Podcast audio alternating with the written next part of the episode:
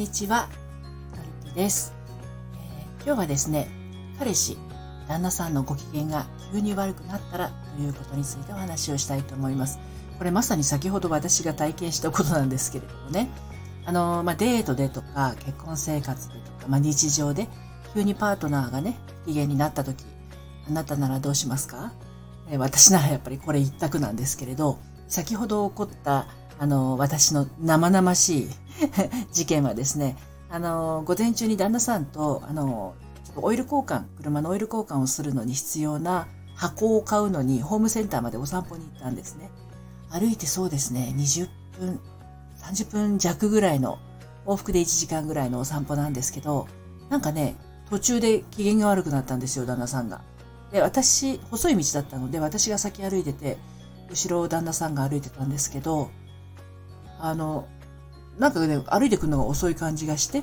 ちょっと振り返ったら、目、目を一生懸命こう吸ってるんですよね。で、聞いたら、あの、目が痛いんだから、ほっといてみたいなことを言ったので、いやいやいや、痛いんだったら、ね、あの、目薬持ってきてないから、途中にある薬局で買った方がいいんじゃないのかなとか、あの、目洗った方がいいんじゃないかなって思うじゃないですか。だけど、なんかこう、ほっといてみたいなオーラをね、全然こ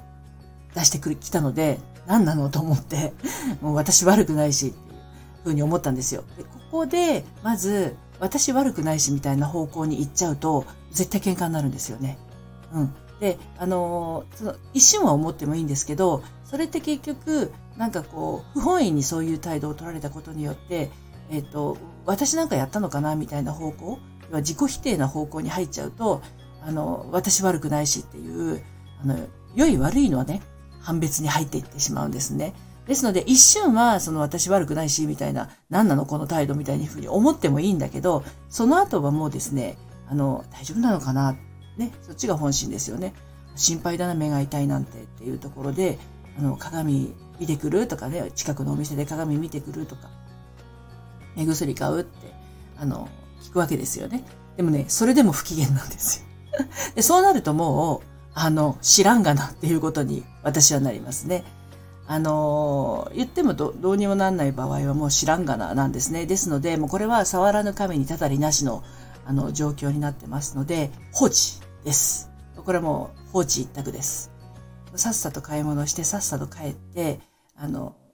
ご機嫌が治るまで放置です。結局目が痛いわけだから、目が痛いのが収まらない限りは、機嫌が悪いわけですよ。ですので家に帰ってきても私は即座に自分の部屋に行き自分のやりたいことをやるという方法を取ります。放置ですから。しばらくしたらですね、あの、私の部屋にやってきまして、旦那さんが。で、まあ、あの、普通にしてたんで、まあ、目どう？って聞いたら、あの、なんかね、まつげが眼球に向かって生えているのがあったらしく、それを抜いたら、さっき抜いたら、あの、ちょっと治ったって言って、さっきと態度が全然違うわけですよね。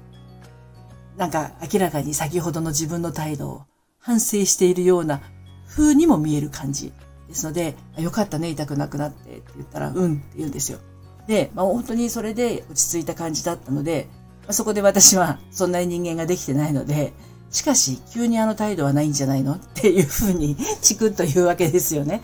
で、そうするとね、あの、甘えてたのって言うんですよ。ね。で、私は甘えてたのって、まあそうなんだろうなとは思ってますけど、甘えなど許さんって言って、そして、あの、ごめんねっていうふうに旦那さんの方が言ってきたので、もうね、これがね、真実以外の何者でもないです。急に、あの、不機嫌になれる、なれる人っていうのはですね、あなたに対して急に不機嫌になっちゃうってことは、完全にあなたに甘えています。